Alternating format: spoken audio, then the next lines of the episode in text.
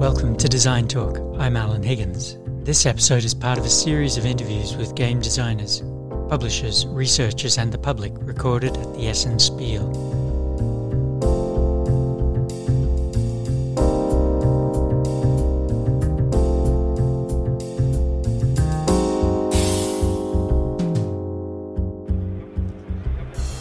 So here I'm at uh, VUCA, VUCA Simulations. Is that the right That's pronunciation? correct. Yes, that's correct. Okay, I was walking past the stand and, and I saw a wonderful array of box board games on the table tanks, tanks, and more tanks.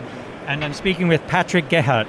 Patrick, tell us a little about Gu- VUCA, VUCA Simulations. Yes, sure. So um, I'm Patrick. I'm the owner of the company, and I've been playing um, conflict simulation games. That's uh, the term from the historical context um, since 2005, and in, um, I'm also in the um, GHS, which is a German club for historical games. And um, in that club, we have a convention once per year in Braunfels. And there I met uh, Dirk Blennemann. He's a designer of our first game, um, Crossing the Line, Aachen 1944. Um, so Dirk used to design a lot of games back in the days, like 20 years ago. He had uh, his own uh, company, and we met and we were talking about our game philosophy, right? What defines a great game, which is um, a certain interactivity, a historical theme or context, but also playability. And um, yeah, so we came to the conclusion that we should try publishing our first game together. So you dragged Dirk out of retirement, essentially. Kind of, yes. to get yeah, this- correct. um, tell me about the underlying mechanic, because I think you've got it's very much hex maps, area control. yes. um, and that's across all the titles in a sense, the same kind of language. Yes, right. So in this, um, it's more an, uh, more of a niche in, in board gaming in general, um, which is historical context um, games, or you could also say war games or conflict simulation games. Simulations, you'd call them simulations, really, That's you? it. That's it. So you have a, uh map where the um, battle took place, which is simulated in a game, and you have an overlaying hex grid, which um, defines the movement for certain units. So you have movement points per unit, and then you're gonna expand them moving uh, from hex to hex. And, And you have movement costs in uh, depending on the hex terrain, right? So um, the design of your game elements must be crucial because the information for how they perform on the terrain that they perform on has to be very clearly understandable on the board.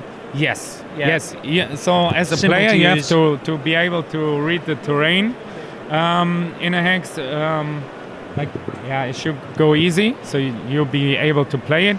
And um, S- sort of things like forest, fields, mountains, correct. Yes. Yes. That's it. Rivers. water obstacles. Yes. yeah. Yes. So rivers cost more movement points in general than open fields, and you also have a variance in between units. So if you have tank units, they have more movement points than infantry units. Right? So you have your units rated for movement class and movement points. So that's it's it's as you say, it's a niche, and it's a niche that Yes. many designers already sort of work towards. There's a community of of, Yeah. of war simulations. yes. Um, does this is, is your underlying design unique in any way, or does it follow the same language that follows the same um, Yeah. play mechanics? Yeah, so you're in, in most of these uh, historical games, you have hexes and, and unit counters, um, movement points, combat factors. So it's um, some common mechanics, also zones of control, for example. Um, but the game mechanics themselves are pretty different. So you can have chit pull uh, mechanics, you can have card driven games. Um, it varies strongly uh, in terms of the combat simulation, the combat mechanics. So um, if you know one game, it isn't. It doesn't mean you know all of the other games, right? Right. And, and they also vary in uh, depending on the battle which they simulate. That's important, I think, So- and possibly why you dragged Dirk out of retirement. is that you were able to produce. You, your your goal was to produce specific titles for specific times. Was that was that one of the motivations? Yeah, correct. Yes, um, as he has a big experience, a lot of experience in in simulating um, these battles.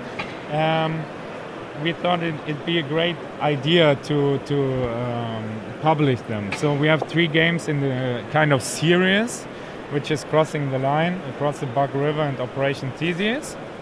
They share the, the same main or core mechanics of activating units and so on, but each of the games have, has uh, certain special rules um, which only belong to the particular battle which is simulated, right?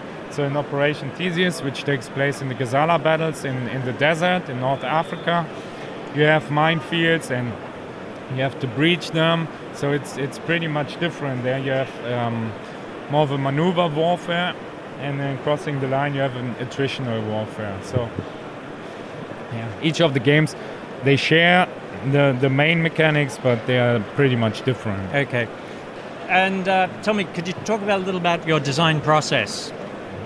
Um, yeah, the design process it, it dep- depends upon the game, right?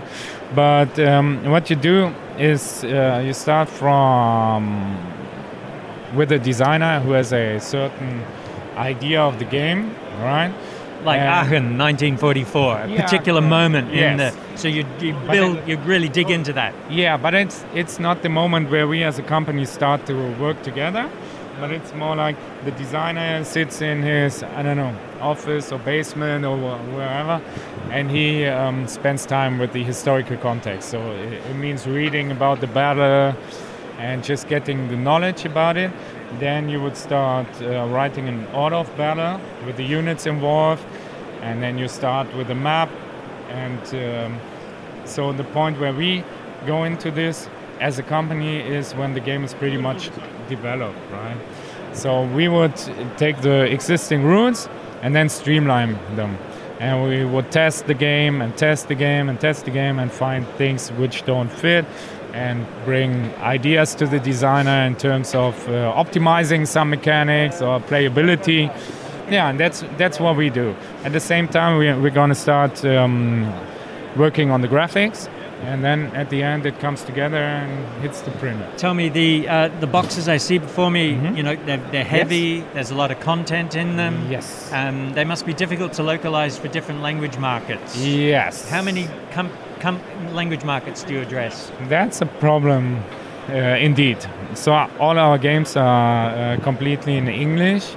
100%. Uh, so German localization, for example, doesn't make sense. So even for a German designer, even for a German yeah. company, because it's such a niche, right. especially in Germany. So the big market is, uh, or comparatively big market is in the United States. So it's, I would say, about 50, 60 percent. Then you would have uh, United Kingdom, France, Italy, Spain, Germany share the other 40 to 50 percent. Yeah, brilliant. And um, we have some volunteers in, in Spain and France who would translate our routes um, and make kind of a non-official translation of them. And we'll make them available as PDFs. So but the game the boxes itself, and they've got their local yeah. version. Yeah, yeah. Yeah, right. So you could download the French or Spanish PDF rules, but the game them, games themselves we just publish in English because it doesn't make sense uh, from the quantity perspective because we have pretty limited print runs.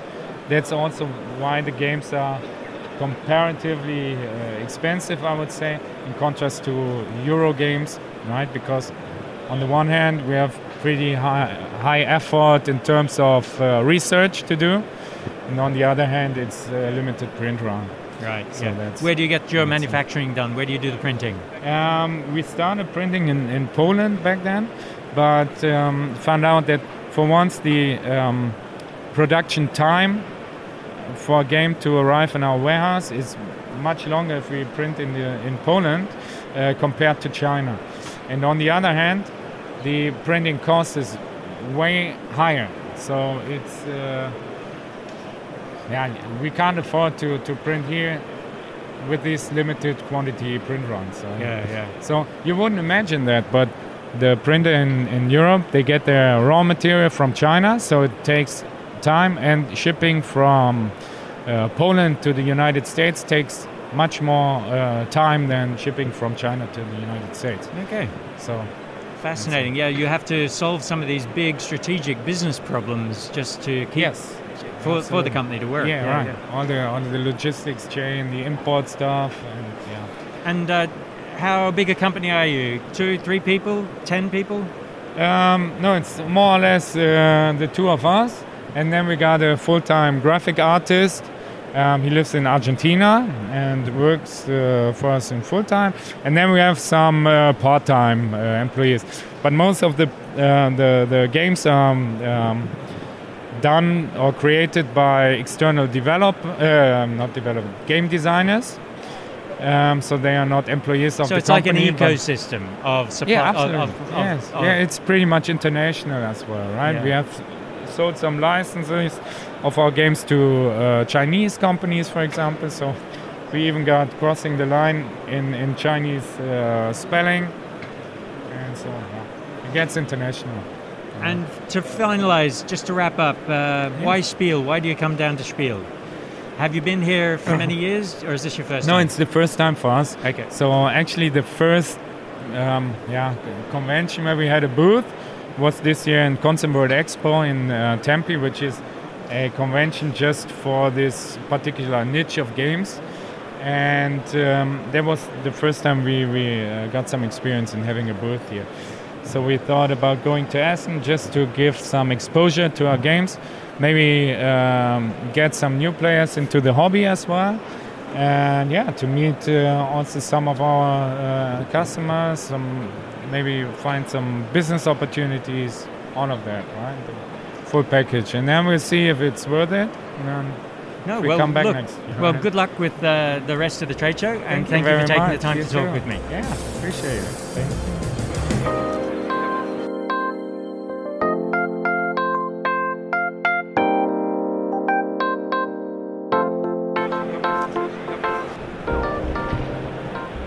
Okay, so I'm talking with uh, Kusha and Mehdi from Prika House, um, game design from Iran. Uh, first, could you tell us a little about the company itself and what you're doing here at Spiel? متوجه شدی شما بگو بگو راجب در حقیقت اه، شرکت و اینکه ما توی نمایشگاه چیکار And می‌کنیم. Kusha is translating for Mehdi, and Mehdi is the president, and he's going to be uh, responding. And uh, Kusha is the business development director. به عنوان یک شرکت دیزاینر در ایران به عنوان فعالیت هایی که اه، از, از دوباره ما چیز داشته باشیم اه، شرکت پیرکا هاوس اه، مأموریت خودش رو برای طراحی بازی شروع کرد طراحی بازی اصولا به عنوان گرافیک معمولیت های اکوسیستم و به عنوان شرایطی که یک بازی به عنوان اینترتینمنت می‌تونه داشته باشه دیده شده.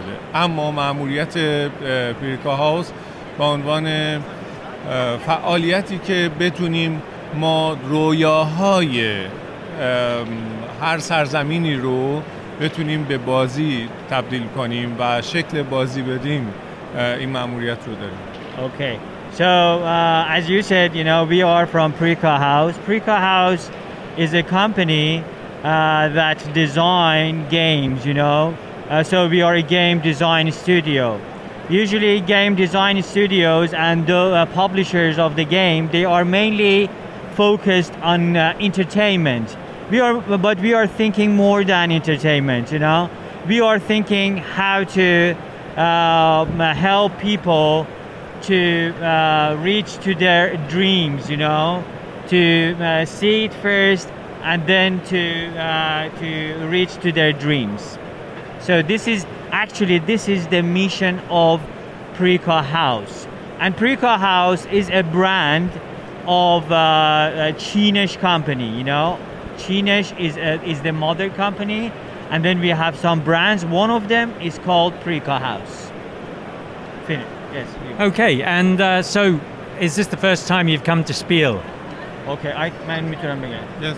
ما برای اولین بار به عنوان یک شرکت مستقل ایرانی توی این نمایشگاه شرکت کردیم در این نمایشگاه ما با ورود هفت تا بازی که برای اولین بار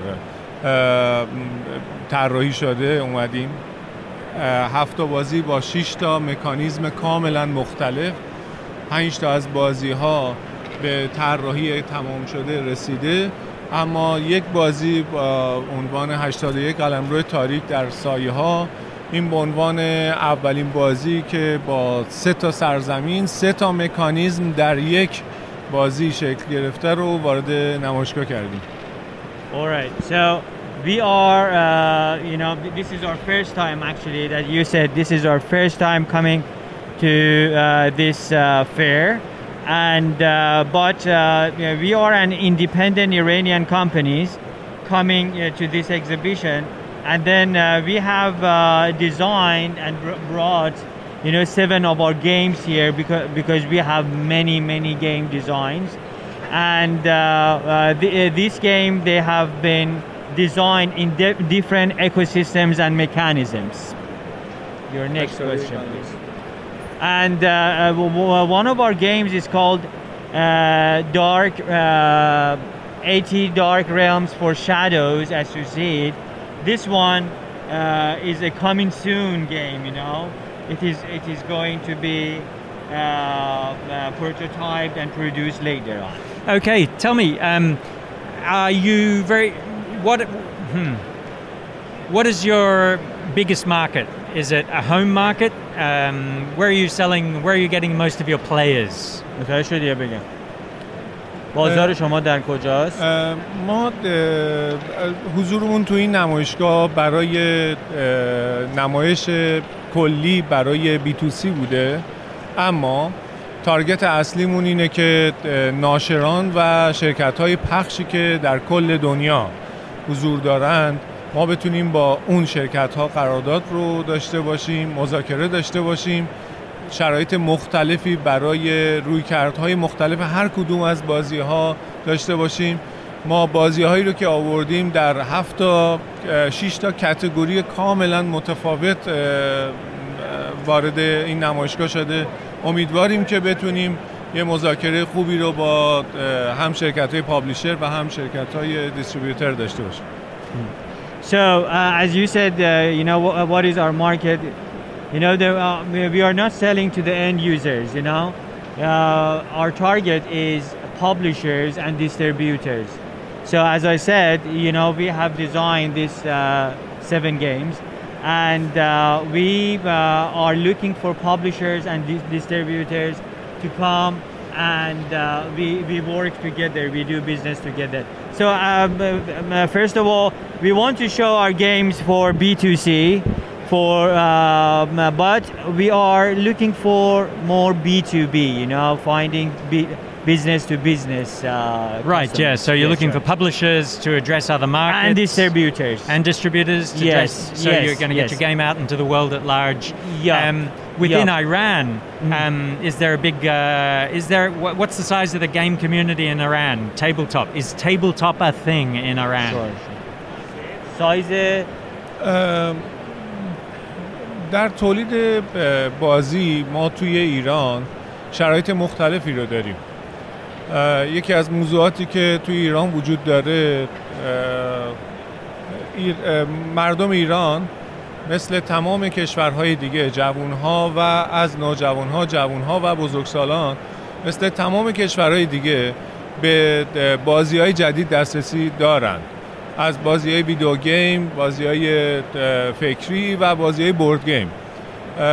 اتفاقا بازار بازار بسیار بسیار بزرگیه در ایران.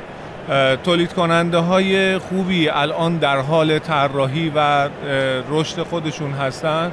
ما هم امیدواریم که به اون بیزنس سایز اصلی در که در کل جهان در هر سرزمینی وجود داره برسیم اما توی ایران استارت اولیه طراحی بازی داره انجام میشه به همین خاطر مارکت سایز به صورت جدی شکل خودش رو نگرفته All right. You know, uh, the market size of uh, board games or tabletop games, as you said, it's very big in Iran. Yes, yes. And then uh, we have some uh, publishers and we have some manufacturers who are working in this field, but uh, this uh, has to be improved and developed. And uh, what we are doing right now is with making uh, unique extinguished designs. We are thinking to make it make make this one developed and bigger and bigger. That's what we are doing right now. Okay. Um, so, are, are you one of the well-known game producers in Iran, or are you a startup? Are you sort of bootstrapping yourself? خب الان به من بگو که شما یک شرکت پرودوسر بزرگی هستین اول اینکه ما پرودوسر نیستیم باید. اینو بگی شما اه، من یه بار دیگه تکرار بکنم در مورد اینکه شرکت ما به عنوان یک شرکت گیم دیزاین استودیو فعالیت می‌کنه اصلا ما تولید کننده نیستیم. گیم رو از طراحی مکانیزم و اکوسیستم شروع می‌کنیم تا در انتها به گرافیک تایپ طراحی برای بازی برسیم. این کار اصلی شرکت ماست. شرکت ما به عنوان یک شرکت بسیار بزرگ در زمینه طراحی بازی می‌کنه. شرکت های دیگه در ایران هستن که تولید کننده های خیلی خیلی بزرگی هن و ما اصلا تولید کننده نیستیم ما صرفا طراح بازی هستیم So, uh, as I said, you know, uh, we are not a producer. We are not a, because in this business we have distributors, we have manufacturers, we have publishers, and then we have designers. We are a game design studio. So, uh, we are. I, I, I, if you are asking about how huge we are, we are very huge. But in designing, you know, in Iran we also have publishers. Some publishers they are doing very well and uh, but our mission is designing games and then at the end of the day we have to talk to publishers and distributors to uh, publish and distribute our games And um, just a kind of final question, maybe. Sure, sure, sure. And that is, um, in in the Iranian market, is gameplay something that you'd see uh, in a workshop setting, in a communal setting, or is it a family or a home-based activity? میگه که در حقیقت گیم توی ایران به صورت کامیونیتی باز می- بازی میشه به صورت اینکه یا اینکه تو خانواده هم بازی میشه ما در ایران بر اساس اطلاعاتی که ما داریم فضای بازی فضای بسیار بسیار بزرگیه محدودیت های ورود بازی ها به صورت رسمی به کشور امکان صحیح بودن بازار رو در بازار ایران از بین برده این یه تیکه رو چیز بکنید So uh, uh, this is actually I'm going to explain to you in two parts. One, the first part is, uh, as I said, uh, the the market of uh, game in, in Iran is very big, but there is a problem. The problem is, uh, um, you know, the, the the the process of import. You know, when these games, I mean, uh, foreigner games want to be imported to Iran uh, they come uh, not legally you know sometimes it's illegal and this has made the atmosphere of game very awkward and you know not nice actually اما اما یه شرطی وجود داره برای اینکه ما بخوایم بازی رو دستبندی کنیم دستبندی بازی در ایران عین تمام جاهای دیگه. از کافه بازی وجود داره بازی های شخصی در خونه وجود داره پارتی گیم وجود داره و بازی هایی که در دانشگاه ها داره انجام میشه. همه این بازی ها به صورت بسیار جدی داره انجام میشه. تمامی این بازی هایی که در اینجا وجود داره در ایران هم تولید شده و در حال انجامه. فقط مسئله که وجود داره دستبندیه که این دستبندی به شکل خیلی خیلی خیلی جدی در حال انجامه اه، مسابقات بسیار بزرگی در ایران شکل می‌گیره. این مسابقات ایونت هایی رو ایجاد می‌کنه گروه های زیادی رو ایجاد می‌کنه. به طور مثال ما یه بازی رو به عنوان یه مسابقه کوچیک می‌ذاریم که دیجیتال گیمه. ظرف سه روز 500 هزار نفر ثبت نام میکنن برای اون مسابقه So let's get back to your question, to your question that you said uh, this game is played in community or in family. All of them actually. Okay. In community, uh, for example, we have coffee. Uh, You have coffee game games, cafes. Game cafes. Ah, brilliant. We also play in the universities. Yeah. We also play in the families. Like myself, I Yeah. have a daughter. You know, I play with her every day. Yeah. I play with her every day. So uh, in everywhere you can find games. You know, university, in institutes, you can find, for example, one of our games is called Biz. You know, this game uh, is using is used in universities or in business institutes to teach business actually. Yeah. So, uh, but uh, uh, at- بعد آخرش چی گفتی؟ Uh, I'm Uh, sorry, I'm very sorry. I ما forgot the به- last.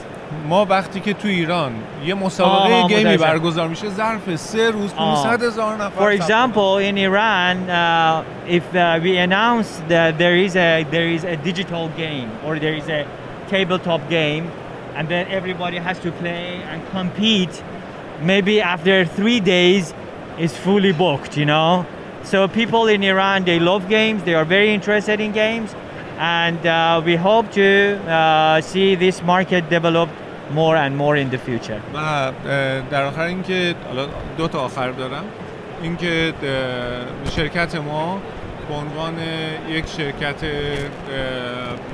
مشارکتی با یکی از بزرگترین دانشگاه ایران دانشگاه تهران در حال راه اندازی بستری هست برای کورس بازی و اکوسیستم های بازی داره انجام میده All right, and uh, uh, I also want to mention that uh, our company has got uh, uh, a kind of uh, cooperation with Tehran University. In Tehran University, our mission is to teach how to design games, you know, how to design especially board games, you know, strategy games.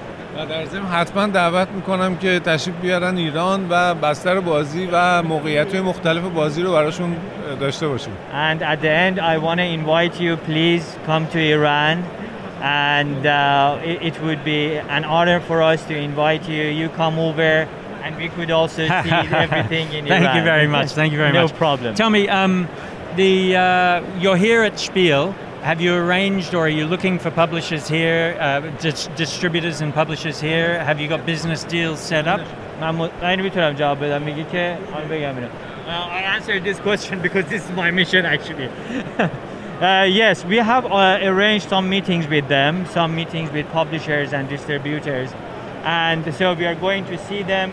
As, uh, you know, during the COVID-19, because it was not uh, possible to um, have meetings face to face, we did all of this virtually. So everybody, you know, uh, uh, knows us, especially like German companies, Polish companies, they know us very well. USA companies, they are very, very interested in our games because our games, uh, some of them are very unique. So let's get back to your question. Yes, we have arranged some meetings with them, and then here uh, we are going also to see them, some of them, and talk to them face to face. Oh, well, look, it's a fascinating story. It's great to see so many different nations coming into Spiel. 56 to- nations. Uh, the thing that captures me, I'm not sure if it's the same for you, it's the mix of both people walking in and buying stuff, you know, Sure, sure, sure, players sure. And, and also the industry. You're so right. Yeah, yeah. You can say that again. You're right. Are you going to be coming back next year? Uh, for sure, for sure. Uh, well, we have this plan to come back here next year. Also, around the world, there are some other exhibitions, like in Japan, uh, which is in Asia, and we also want to go there next year. In, uh, I think it's in September.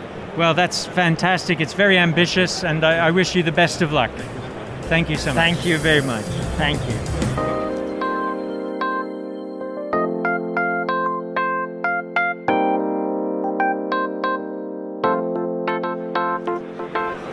Uh, dog's body. Dog's body. Yes. So I'm here at Bright Eyes stand, 5H111. I tell you, this is a tricky stand to find. Absolutely. Um, and with Fran, noted dog's body for Bright Noted, Eyes. noted dog's body. Uh, I've been um, demoing for Bright Eyes since March, uh, and I really enjoy it. It's fantastic. The amount, of, the amount of people that come in and just enjoy sitting and playing the games just really makes it worthwhile. As you can see, our stand is a little sparse because we didn't get all our deliveries, unfortunately. Okay. Something that's happened to quite a few tables, I believe. Yeah, no, I've seen some. It's been tragic for a few of the uh, stands that they haven't had their stock Yes, because it's a big deal. They, everybody who comes and sets up wants to turn over at least break even. Yes, absolutely, absolutely. And if you can't get your stock, you've got nothing to sell, unfortunately. Yeah. We're, we're not in such a bad position. We've just not got our advertisement. So all, all that we're oh, we just have to make pretty stacks of board games to capture the eye instead, basically. Right, yeah, but they're, they're, they're all saleable. You're hoping to sell most of them. Hopefully, yes, yes, Yeah. of course. Everyone's hoping to sell everything they brought, I imagine. Yeah. Yep. So you said you've been play te- play uh, you're, you've been facilitating play testing or play sessions. Yes, yeah, little For the demo. last few so months, demos. The way that we do it is we'll set up a game like you're two or three turns in, so that you're not sat at a table for an hour when everyone's time is valuable in here, obviously. So we'll set up a game. That, let's say we've set up a little bit of a different um, spin for each player. So they've each gone down a little tactical route that's slightly different. We'll explain that to them. Say, you're going in uh, in our game. What we've got today, Waggle Dance. One player might be heading towards getting as many bees or workers as possible, so they'll have a few eggs laid, and another one might be just be trying to be uh, more efficient with what they've already got. So they're just trying to do uh, collect nectar with the smallest amount of bees in the quickest time possible. So you kind of give them a bump up one road. So actually, we've gone straight into talking about one of your games here and your approach to onboarding, which is really, Yes. I, I think, really important. Yeah, and uh, of course, you know, you don't want somebody to have to sit at your table for an hour as well. So you've got to give them that little push to maybe have a couple of turns rather than spending the full 90 minute game length sat at one table while they're at the convention. So let's back up a little and tell me a little about the uh, games that you've got on stacked up here today. So yeah, we've got Waggle Dance. Waggle Dance is a dice placement game. It's uh, very interactive with your opponent. So you're battling out for spots on the board as you place your dice down. You need to be constantly keeping an eye on what your opponent's got left, because if they're running with, if they've got two two dice left, left and you've only got one, you're probably not going to be able to get the nectar required to fill your hive. Yes, it's a race game, so you're looking to convert nectar into honey. And once you've completed five hexagons of honey, you, then you win the game. Or that round en- ends that round. Um, Yeah, I really like the uh, the design elements. Well, they're obviously you're channeling bees. Yep. You've got hexagonal Oh, yeah, uh, Uh, high, uh, wax storage points. Yep. Um, it, it looks to be a mix of uh, worker placement and strategy. I'm absolutely. just looking yeah, at it. yeah, yeah. And uh, all of our um, all of the nectar is different shapes for anybody that's. Uh, Oh, right. line. So you Yeah. you got uh, tactile sort Yeah. of design elements. yeah, and Right. everything is there's there's absolutely no language in the game at all. So once you've explained the rules, it is completely language independent, which obviously helps at Essen because there's so many people come here from so many places. Yeah. So no localization issues. No, no, not at all. Okay. Not at all. As long as one person can read the rule book, then you're all ready to go. Okay. And then we've got Termite Towers, which is the next step up. So if if Wild Dance was our family weight game, Termite Towers is the gamer weight version of that. Um, and it's a it's a line of free games that we're going to bring. As you can see, the box art bleeds from one into the other. So if you'd like to mount them Oh, on yeah. your shelf, they'd look very pretty. Uh, Termite Towers is very similar in layout. So at, at Waggle Dance and Termite Towers, once you've placed all your dice, you go to a nighttime phase where you retrieve your workers and take the action of the dice that you've placed. This will always go in the same way down the board, so you can't lay an egg to hatch a, a new worker bee or a new worker termite in the same turn that you hatch it. So the hatching part will always come before laying, etc. And you can plan your turn so that you'll gain things at the start of your um, taking your actions that will help you complete actions at the end because you know exactly how it's going to play out. Um, the termite towers one is slightly different. Obviously, you're not making honey in a termite tower. You're trying to make a bigger termite tower because everyone loves the biggest termite tower they can make. Right, yeah. So that's got a polyomino uh, system where you have a, a tetromino system, should I say, um, where you will have a little blueprint and you'll ta- use the wood that you gather rather than uh, pollen, and then you'll build that into a little um, into certain shapes in order to build the highest termite tower. So that I mean, I can see immediately you've got two titles there that build on each other. It's kind of cumulative gameplay knowledge Yeah. using the same design elements, but add additional sort of Yeah, complexity. Complexity, yeah, yeah. yeah. and you also have a little bit more battle there. So you'll have what you call soldier termites, Right. and they can nudge a dice off a spot. That dice will have to then be placed by its owner somewhere else. It doesn't die. It's not, you know, it's not a cutthroat uh, world. This termite building. Oh right. Um, But then, yes, you could you, and they also count a little bit more towards the battle in the middle to get resources. They'll count as double. So tell me, Bright Eye, um, you've got a lot, quite a few uh, titles here now. Um, are you an in-house design publish agency, or do you bring in uh, concepts from outside? You, do you design in in-house or outside? Uh, now you're asking questions that need to be asked of Mark, obviously. Uh, like I said earlier, I am just a, a head. This is Ian. Ian. Ian probably knows a little bit more than I do about that sort of thing. Yeah. But um, Hey, we- yeah. we- so we had Cora Quest, um, and Mark that runs the company, he was heavily involved in um, the design of Cora Quest originally, but Bright Eye wasn't launched when that first started. And then uh, Mark's taken on the publishing uh, side, so he's got Cora Quest and published it for the first print run that's outside of Kickstarter. Okay. So, and we should probably talk a little bit about Cora Quest, which is our most um, popular game at the moment. So, Cora Quest was designed by Dan Hughes and his daughter Cora, and in lockdown, basically, he was disappointed with the schoolwork that was being sent home. So, between the two of them, they decided to design a dungeon so, crawler. so this is the famous game that was designed by a, a seven-year-old or an yeah, young, absolutely. young girl. Yeah, yeah, yeah. When she started it, she was seven. Yep.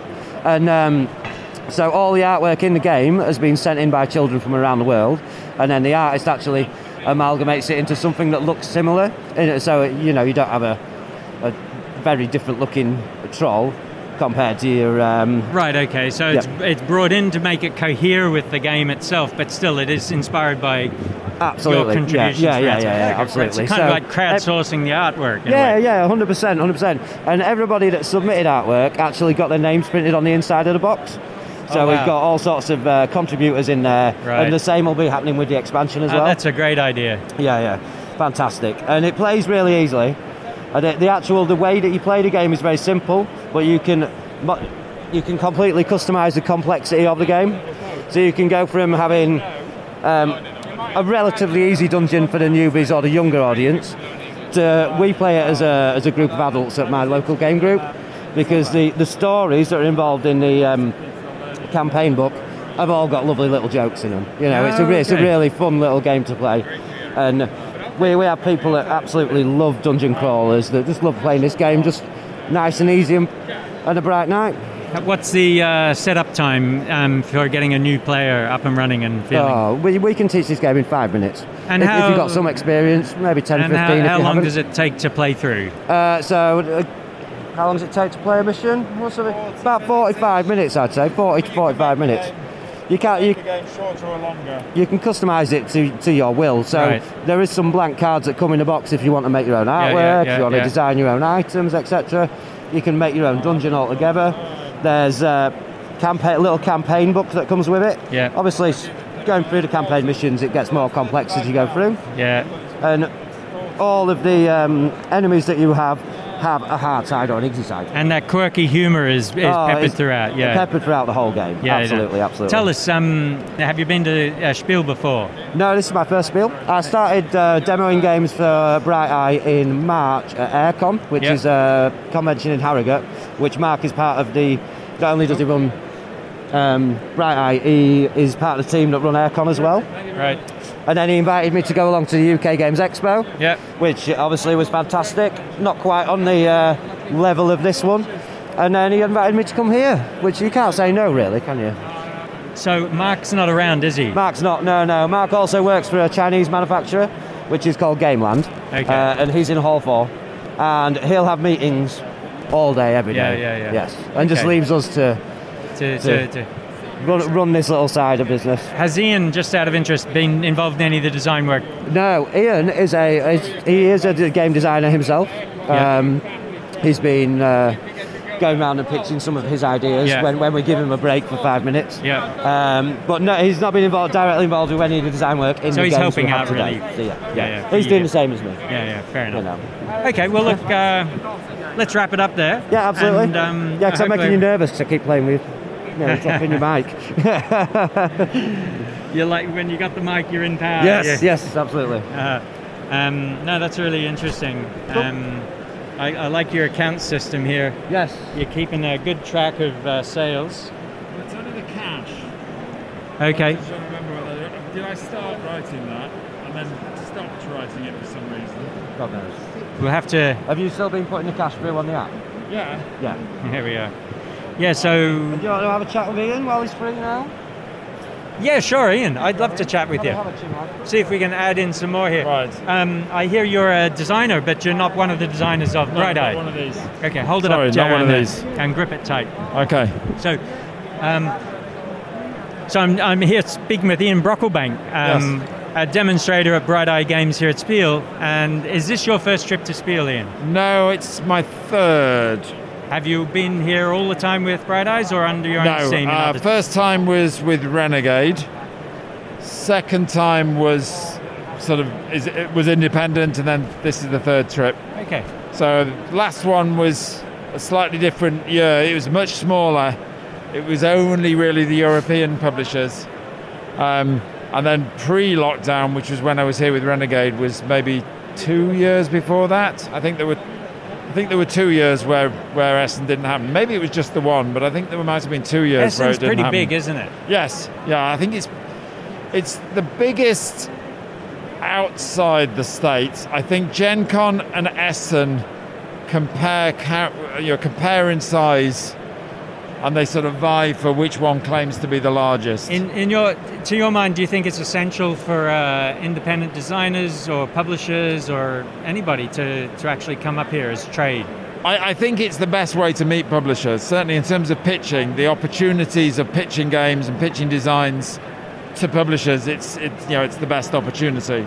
There are online opportunities now, but in terms of just walking the halls, especially if you're working for a stand, you're you're in the venue for an hour before and an hour at the end. That's the time to catch publishers Right. when, when the customers aren't around. Um, but yeah, so I think as a as a designer trying to pitch designs, it's it's definitely the place I've heard it said you've got to do your homework before you arrive, you should do. but you Some- can still walk into an Yes. opportunity. Yeah, you, you can make you can try and make appointments. It it certainly helps if you've already made the appointments. Right. You know, last year I had a few more than than this year, but and you know some of my friends and colleagues have got loads of appointments lined up. So what do you what what do you need to go into a pitch? Um, usually a sell sheet. So a sell sheet would be an A4 sheet of paper that basically describes your game, describes the hook. What is it about your game that's unique? Why, you know, what what are the components? Basically, the publisher will be able to look at that, and say, what does the game look like? How much is it going to cost me to to um, to Manufacture, manufacture yeah, it? yeah. And who is it a product that I can see sitting alongside the other products on my shelf? Yeah, although some publishers, I presume, would say, "I'll buy that title" and then apply their own theme. As Oh, it- absolutely. The publishers will know where they can do that. Right. That's assumed. Yeah. But it still helps if you can give them an idea of what it's going to look like, what the theme could be, you know, how many components there are going to be. They, they may well look at it and go, okay, well, I can lose that. We can take out those dice, replace it with this.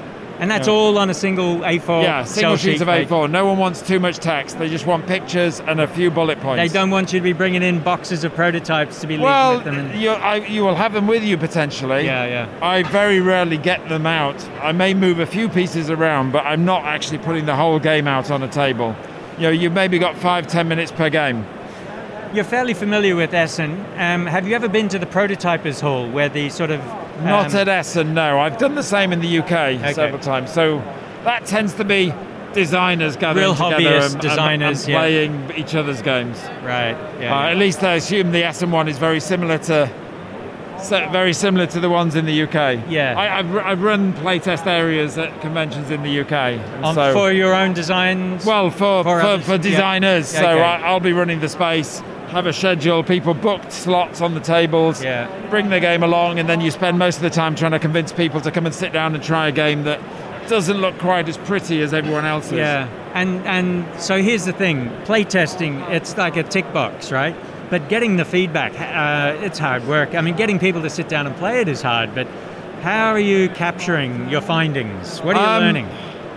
And I get the best. The best feedback is from other designers because they're they're they're, they're more likely to tear into it and give you a lot of useful ideas. And, and in terms of playtesting at conventions with regular players, you're not getting very useful feedback on the design itself. You're more getting feedback on the Points- reception. Right, points of confusion. Yeah. Uh, onboarding. Are the rules clear?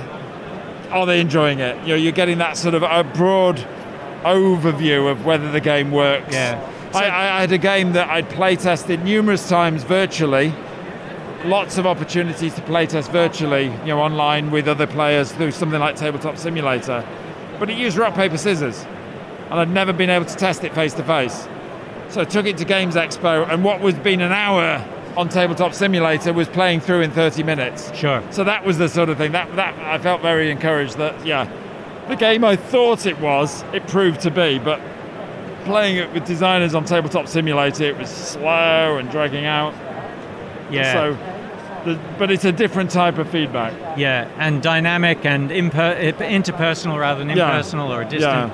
Um, just a question I've asked a couple of um, people who've been involved in testing and play, playing the difference between virtual and in person. Right. Um, Tabletop Simulator will take you twice as long, right. or, or up to twice as long. I mean, I've spent thousands of hours in Tabletop Simulator now. You know, I've been playtesting virtually twice a week for two years or more. So I can use Tabletop Simulator almost more easily, and there's lots of things you can do quicker. But it still just takes time to, you know, because you're not prompting the person around the table whose turn is it next and things like that. And some things are just fiddly.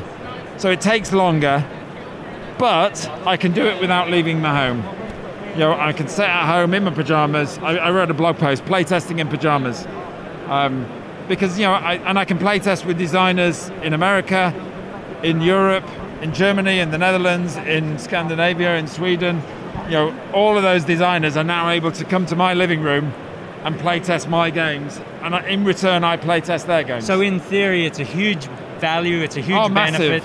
And in practice, once you've got those connections, you've got your Discord, you've got Yeah. your community, yeah, it'll work. absolutely. Yeah. Okay, what about the option of um, have you ever is there a possibility for in in person gameplay coupled with uh, virtual to have a kind of hybrid? Well, we, we, no one would suggest that you take a game from virtual to market. There's always going to have to be for in, in, in-person playtesting. You know, whether that becomes more part of the development process once the commi- uh, once the publisher's sort of committed, they're going to develop the game, and then they may they might want you know then you're going to be testing things like you know do the rules make sense? Yeah.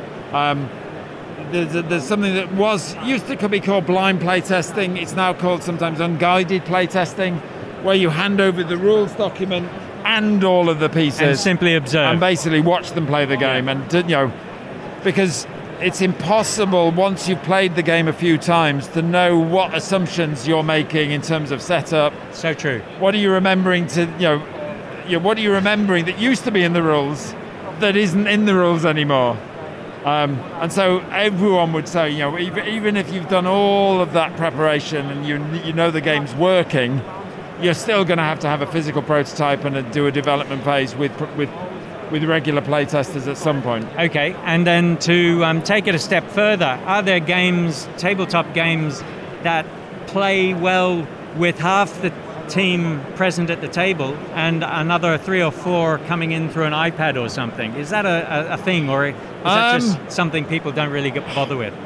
I, I know in early in lockdown there were games that were being played that way. People are- people were sort of you know people would have Zoom and have a, have the board in front of them. Yeah. And they would just make the moves for other people. Yeah. It's all possible. Ah, yeah, yeah, It's yeah. probably less than Yeah, ideal. yeah. But nobody putting a laptop and saying, well, that's Joe over in Ireland playing with the rest of us in it- it- person. it- I mean, in theory, you could do it, but I think you'd want a good reason for doing Yeah, it. yeah. And I'm not sure that I would want to add it, add it as an additional complication to a regular playtest. yeah, these- yeah, very good. You know, unless you were going through some kind of development process with that person as, as one of the developers, and you wanted their input specifically, I think it would be a Yeah. setting yourself up with a, challenge, one challenge more than was necessary. Yeah, additional complexity. Doing yes and uh, yeah, Yeah. Yeah, fascinating. Have you ever have you been involved in any Kickstarters? No. No. Okay. No, Um, don't want to do that. Too ah. much work. Too much work. Yeah. Absolutely. Yeah. And I've seen too many people really, you know, struggle with it. You know, it it it it's, can be a heartbreaker. Right. And, and marketing, you know, I, you know, m- publishers are set up for marketing, but having to you know, be the person who's sort of pushing and trying to gather that email list, Kickstarter won't create, you know, won't bring your backers to you. You have to take your backers to Kickstarter. Now, once you're successful in Kickstarter, you may find that Kickstarter then gives you more. But unless you've got several hundred names of people who want to back your game on your mailing list who are going to be told on day one that Kickstarter is, you know, that your game is hitting Kickstarter on day one and they're going to back it, then Kickstarter can be a, a very uh, cruel mistress. Yeah, and in terms of the socials, what works best? Well, I, I tend to use Facebook with a little bit of Twitter. Um, Some use Instagram. yeah. Uh, I think you know, TikTok taking off. I'm probably Uh, too uh, too old for TikTok and Instagram. Yeah. Okay. So it's it's a diverse and fractured Yes. uh, landscape. Yeah. Very good. Look, well, Ian, thank you very much for taking No me through some of those uh, uh, aspects of the game development Yes. process and uh, and uh, enjoy Okay. Spiel. Well, I mean, and you know, I, we I run virtual playtesting. We have had students, I think they were from Sweden, join us, basically bring their games, their prototype games, and playtest with us. So you know, you guys would be very welcome to do the same. Well, thank you very much. Yeah, I appreciate that.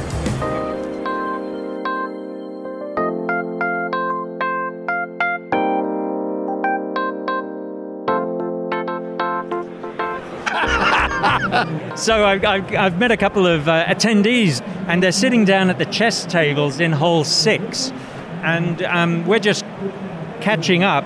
And I'm trying to figure out why they come to Essen. So To play chess. yeah, right. All the other games are too complicated. Right, okay, yeah, fair enough. And why are these boards here, do you know? Oh, you know. Sorry, I don't understand the question. Why are these tables with chess sets set up here? Okay, to remind the youth that there are older games too. Not only the new ones that are presented here in Essen for the first time, but on, there are also older games. And you, you mentioned something earlier when we spoke about um, Ukrainian refugees coming to uh, European countries and their kids going to school, their children going to schools, and discovering that people don't play chess. Yes, that's what I read in The Economist anyway.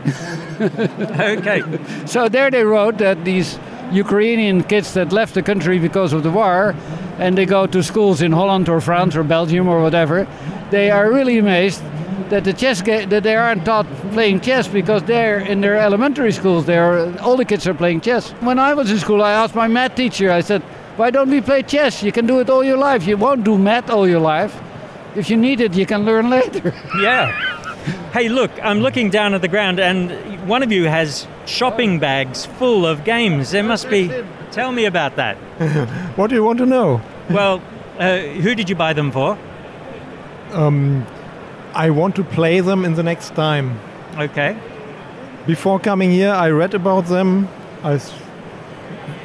I uh, have viewed a few videos, and now I'm expecting to have a lot of fun together with my family.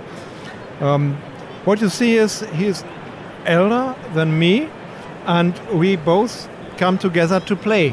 There's a border between the generations that doesn't exist when you are playing. That's a fantastic idea. I love that idea. That But we, we talked a lot about music. He told me he's a musician. I'm he is a professional guitar player, and I'm an amateur piano player. But we love talking about music more than about games. okay. well, of course, it's a way of opening a conversation. And what's your background? Well, I've had a very adventurous life. Me too. I can't believe you two haven't met each other before. Well, no, we haven't. But we get along well, but that's because of the music and the chess, of course. also because of the games. Brilliant.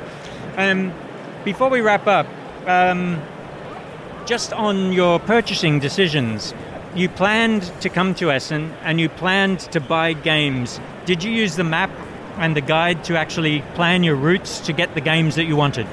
Normally I do, but I'm here for a long time. Today, tomorrow, in two days. Um, so I'll have a slow walk through all the places and I think I will see everything. And say next year. Well, actually, have you been here before? Nearly each year since about 30 years. That's fantastic. Um, and if you come back next year and there were games that you played but you don't play anymore, would you recycle them? There is a game um, auction here. I will recycle them surely, but I won't do it here. And this is your first time. This is my first time, yes. And will you come back? No. Why is that? well, I have I have a I have a son-in-law who really likes games, and he told me about the thing, and I said, "Can I come? Because I'm curious to anything I don't know." So I and I'm enjoying myself tremendously. I think you meet very nice people here. Yes, yes, yes, you do. Yes, you do.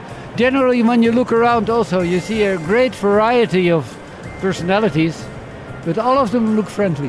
Yeah, a lot of smiling faces. Yes. Yes. Even the masks, beneath the masks, I'm sure people are smiling.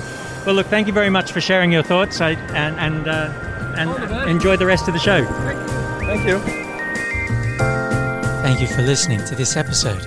Music is Hades from the album Chromatic T Rex by Ben Prunty.